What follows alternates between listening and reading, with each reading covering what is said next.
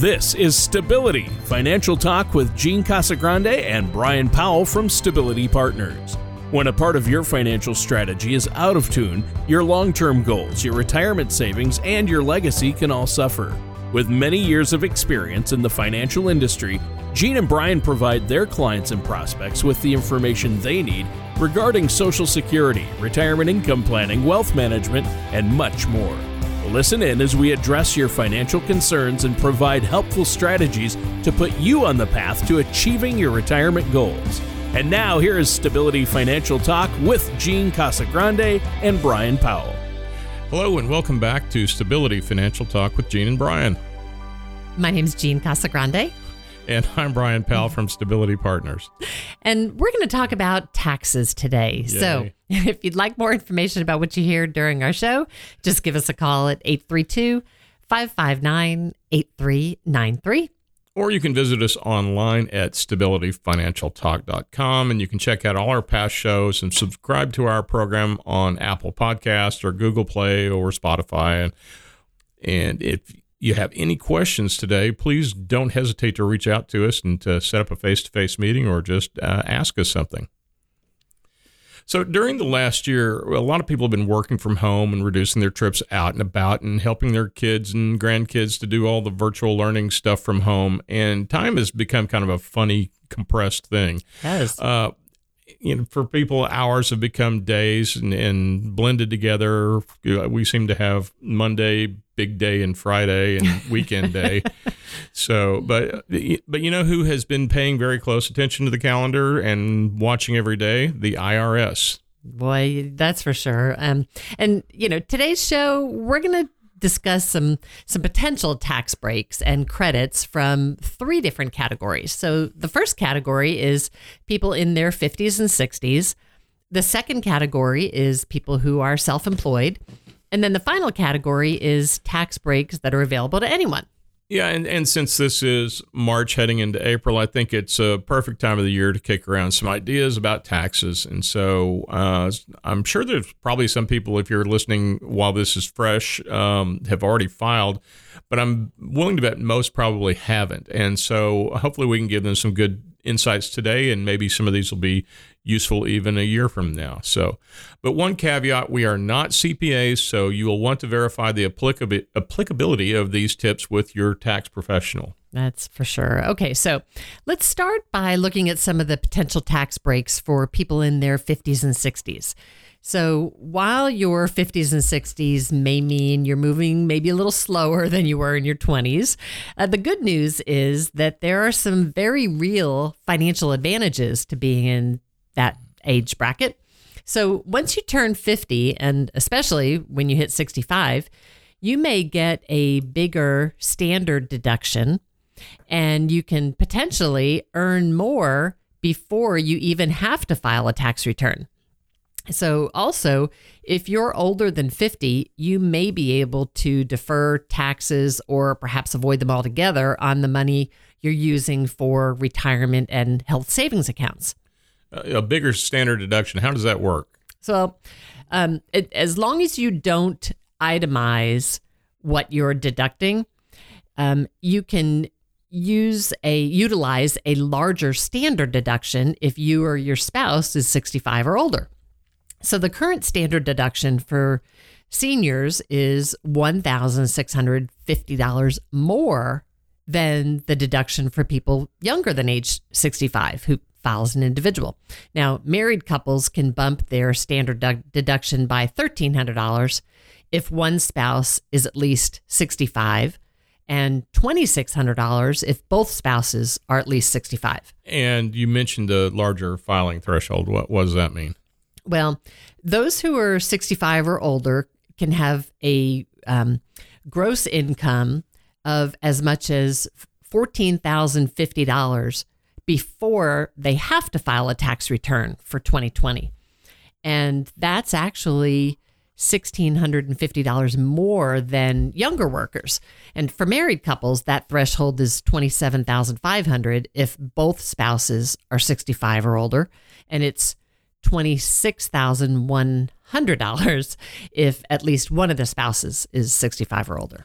That sounds good, but one thing you, you may still want to, um, even if you're below the filing requirement, like you were talking about, you may still want to file a tax return so that if there's any tax credits or uh, refunds of withheld taxes or something like that, you can't get withheld taxes back if you don't file. But I don't I don't think I'm breaking any gr- gr- new ground here when I say that taxes can be really confusing, uh, all those rules and requirements. So it's a good time to work closely with a financial services professional or a tax professional because they have a wealth of experience and insights when it comes to taxes. So don't take on the IRS all by yourself. Yeah, I'm right there with you on that one. So another place uh, people who are 65 or older may find some relief is with property taxes.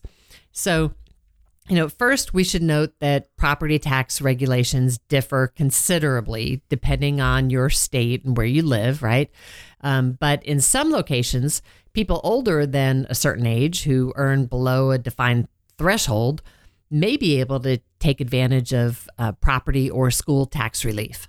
Yeah, and be sure to do the research around the, the school district and, and property tax type things in your community and make sure you're taking advantage all your tax breaks because some areas will uh, lock a rate after a certain age, or in some instances, like where my parents are living or uh, where they lived, they um, were able to save a few bucks by being exempt from some taxes on property. Right. You may have to fill out a form, right, to to get that. Um, that deduction. So, so we talked a little bit about tax breaks for people who are 65 and older, um, but there's also some potential tax strategies for people younger than that. And there definitely are. For example, if you uh, turn once you turn fifty, you can funnel an extra thousand bucks into a IRA for a total of seven thousand in twenty twenty. So for the 2020 tax year, and additionally, a worker in their 50s who's in the let's say 24% tax bracket who maxes out an IRA would save uh, about $1,680 on their current tax bill. And um, also, one thing we talked about in our last show, if you're a close listener here, we talked about 401ks, and we've got to remember that 401k catch up begins at 50, right? Yeah, that's exactly right. So, workers who are 50 and older can defer income taxes on an additional $6,500 in their 401k than younger workers. And remember, taxes on your 401k aren't due until you start taking withdrawals. I think filing taxes can, you know, really be a source of anxiety for a lot of self-employed people. Um, and there's something to be said for having money just taken out of your paycheck. And, you know, that's a luxury many self employed people don't have. So, Let's talk about some of the options for uh, people when it comes to tax deductions.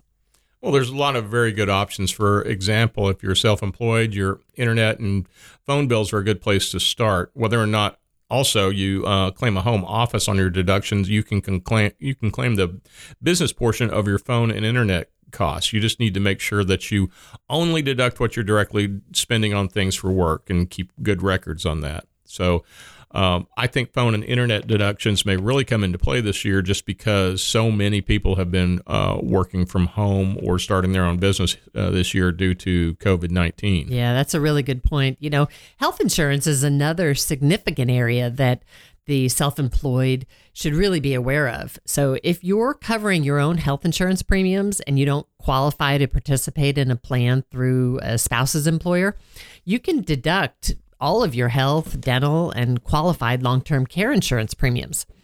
And you can deduct the also the premiums you paid to cover your spouse, your dependents, and children who were um, 27 or younger at the end of the year, even if you don't claim them as a dependent on your taxes. Wow. Uh, but clearly, if you're self employed, working with a financial service professional or a tax professional may be a really smart move because they can provide you with guidance not only on your taxes, but on your overall financial strategy as well. So, you know, um, another thing that people, to switch gears a little bit, a lot of thing that people are always curious about is what a person can deduct when it comes to meals. How does that work? Yeah, that's a great question. And it is ever changing, isn't it? So I think um, you're right. The meal deductions can be a real source of confusion. You can deduct meals whenever you're traveling for business, if you're at a business conference or entertaining clients. Um, but don't forget that the meal can't be overly extravagant, right? So keep me away from the wine list. Yeah, well, yeah, or make it reasonable. Um, so there's, you know, there there's also a temporary rule change on meal deductions. So through 2022, you can actually deduct 100% of meals as opposed to previously it was 50. So 100% of meals as long as they're served in a restaurant. Again, business related meals. For sure. Yeah. And, you know, previously you could only deduct 50% of that cost. Um, you know, you had to keep your receipt and that uh, you had to have a record of the time and the place and, of course, the business purpose of the meal, right? Well, that's a nice rule change, and it'll be, um, you know, well used if temporary uh, for a lot of self-employed people. Hopefully, it'll get made permanent. Yeah, and, and it might. So, so who knows? Stay tuned. Um, and I think the next uh, critical subject we want to talk about is travel. So, what's um, travel? Yeah, what is it anymore? Right. Well, hopefully, we'll be able to get start traveling again one of these days. But so to qualify for a tax deduction, your business travel has to be longer than one ordinary workday. And it has to include, you know, an overnight stay, sleep or rest, um, and it has to take place outside of the area of your tax home, which is generally considered the city where your business is located. And uh, really, to qualify as a business trip, you have to have a business specific purpose scheduled before you leave home. And during the trip, you must engage in real business activities. Business activities include cultivating new clients, uh, new customers, meeting with clients, following up with clients, and any maybe training or learning new skills that directly benefit your business. That they maybe at a, a seminar or something. But what you can't do is just hand out your business card at a friend's Las Vegas birthday party and then uh, count that as a uh, tax deductible business expense. It doesn't quite work. it you know probably goes without saying, but if you travel a lot for your business, make sure you're keeping accurate records and receipts in case the IRS gets curious about what you're up to. Um, so what are some of the let's talk about some of the rules for a self-employed person um, with regard to vehicle use uh, that's a good area. So, if you're using your car for business purposes, your costs for those drives are going to be tax deductible. And this is another place where good record keeping is going to be your friend because you'll want to track the date, mileage, and reason for each trip. And it's important not to claim personal trips as business trips on that also. Say, just like the above um, meal deduction type uh, scenario or travel deduction. So, but the easiest step to calculate deductions using the standard mileage rate is that using that that's determined by the IRS. And right now it's 57.5 cents per mile in 2020 and 56%, uh, excuse me, 56 cents per mile in 2021. Uh, so it went down a little bit. So, but you just write down the miles you've driven and then multiply them by the standard rate, and that's your deductible for that trip. So, so what about education write offs? Well, any education expenses you want to write off have to be related to maintaining your business or enhancing your skills in a way that will improve your business. So, the expense for classes uh, intended to help you prepare for a new ca- career aren't deductible, and neither are my guitar lessons. so, uh, another easy to miss deduction is out of pocket charity contributions, right? Charitable donations. And while it's easy to remember maybe big charitable contributions, chances are maybe you've made some smaller gifts during the year. So, for example, did you maybe make a meal or a dish for a nonprofit fundraiser? The ingredients you may be deductible if you helped your kids maybe mail out flyers for their school fundraising event. The the stamps that you purchased may also be deductible. But again, make sure you you keep your records, and if your contribution is more than two hundred fifty dollars, uh, you'll need the organization to document your contribution.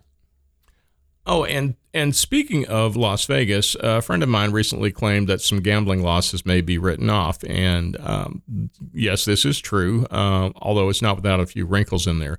Uh, this deduction is only available if you itemize, and it's limited to the total of gambling winnings you report as taxable income. So you can't take it off your whole income.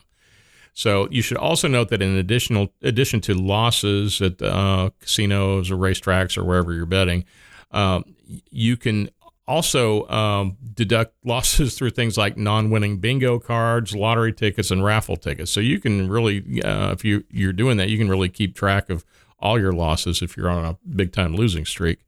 Uh, but be sure to keep all of your receipts, and the IRS also urges you to keep a daily diary of your gambling activity that details the date, type of gambling, and the name and location of the gambling establishment, the names of the people you've gambled with, and tallies of what you won and lost. And it also sounds like it's become real handy whenever you go to gambling rehab if you're if your gambling is enough you have a to, daily record to of keep it. that. So, but yeah, and your financial services professional may have some uh, questions about your gambling habits as well. So, For sure. um, anyway, not not that we're judging. No, no, of course not. So another thing we uh, want to mention is jury pay. It's probably one that a lot of people haven't considered before, and many employers act, continue to pay their workers while they're serving on a jury. Uh, with the stipulation that they give their jury pay back to the company. But what what does jury pay? Like six dollars a day or Six- something? I mean, it's you know, it's all all attracted. You know, Okay. got to keep track of all this. okay. Um, the problem is the IRS requires you to report your jury pay as income. So to balance things out, you can deduct the amount of jury pay that you give to your employer. So- Okay. So, well, that's not one I'd really thought about uh, in there. So, um, another thing, of course, that hits everybody that um, has kids is how does childcare factor into deductions? Yeah, you know, with childcare, you can claim a tax credit rather than a deduction. And that may come with more advantages because it reduces your overall tax bill dollar for dollar. So, for example, in the 24% tax bracket, each dollar of deductions is equivalent to 24 cents, right? But each dollar of tax credit is worth an actual dollar. Oh, that sounds good. Yeah, and you may qualify for a tax credit worth between 20 and 35% of your childcare expenses while you work. However, if your employer provides a child care reimbursement account in which you can pay for child care with pre-tax dollars, Oh, kind of like a health. yeah, account. sure. Yep, a flexible spending account. That may be an even smarter move, right? Money f- that flows through a reimbursement account isn't subject to federal income tax. And it's also shielded from that 7.65% payroll tax. Oh, so it pays off a lot. Sure. So yeah, but really to make sure you're you're working your childcare expenses to your advantage seems like another great reason to work with a financial services professional that can uh, help you out with those sorts of Sure. things. And and the the credit for dependents is another potentially really valuable credit to be aware of. Um, there's a separate $500 credit for your dependents who don't qualify for the child tax credit. So if your older children who don't require daycare can still save you some very real money when it comes time to file your taxes. And this credit also applies to older relatives if you're caring for them in your home. Well, yeah, these uh, these tax rules and deductions can seem a little overwhelming. Um, and they're ever changing. You know, with Yeah. uh, with the new um, COVID relief bill, a lot of these are also going to be changing. yeah, a lot of this stuff is going to be up in the air, and I'm thinking there's probably going to be not taking much away, but adding even more just to help Of people course. get Yeah, back sure. on their feet Right. after this. But uh, really, um, what you need to do though is just do your homework, work with some professionals on the tax and the financial side, and just calm down and, and wade through it. Yep, Uh, take a there's- deep breath. there's it's it's uh, something you can, can can solve. Yep. But um, let's get back to the kids for a second. In a lot of communities, private uh, K through 12 tuition seems to be rivaling sticker price at some colleges expensive, or sure. even more. So. Uh, thankfully, you can pay for your kids' private tool, school tuition from the same savings accounts that are used for college tuition. So you can take a tax-free distribution from a 529 saving plan for as much as uh, $10,000 per student every year to help cover tuition at a um, K through 12 private school, religious or otherwise. Um, uh, and if you have multiple 529s, you can pay from those, but you still can't go over the total limit. So it's a cap, not per account. Yeah. So if private school is part of your plan, this is definitely a deduction you want to utilize. Uh, so yeah, we covered a lot in this episode on all kinds of tax stuff. There's a lot more out there to look at, but um, if you want more information about what we discussed, give us a call. Uh, we can talk over your specific situation. We can refer you to a good CPA. Um, so you can go ahead and either visit our website at stabilitypartners.com or you can call our office at 832 559 8393 and we can chat about your questions and address any concerns or um, help you plan for the future on your retirement. Yeah. And so this wraps up Stability Financial Talk with Gene and Brian. I'm Gene Casagrande. And I'm Brian Powell. And so join us soon for another episode. Yes. Take care and have a great day. Bye. Thank you for listening to Stability Financial Talk. Don't pay too much for taxes or retire without a sound income plan. For more information, please contact Gene Casagrande and Brian Powell at Stability Partners. Call 832 559 8393 or visit them online at stabilitypartners.com. All matters discussed during this show are for informational purposes only. Each individual situation may vary, and the opinions expressed here may not apply to everyone. Materials presented are believed to be from reliable sources, and no representations can be made as to its accuracy. All ideas and information should be discussed in detail with one of our qualified representatives prior to implementation. Advisory services are offered by Stability Partners Advisory Group LLC, a registered investment advisor in the state of Texas. Insurance services and products are offered through Stability Partners LLC and affiliated companies. Stability Partners LLC and Stability Partners Advisory Group LLC are not affiliated with or endorsed by the Social Security Administration or any other government agency.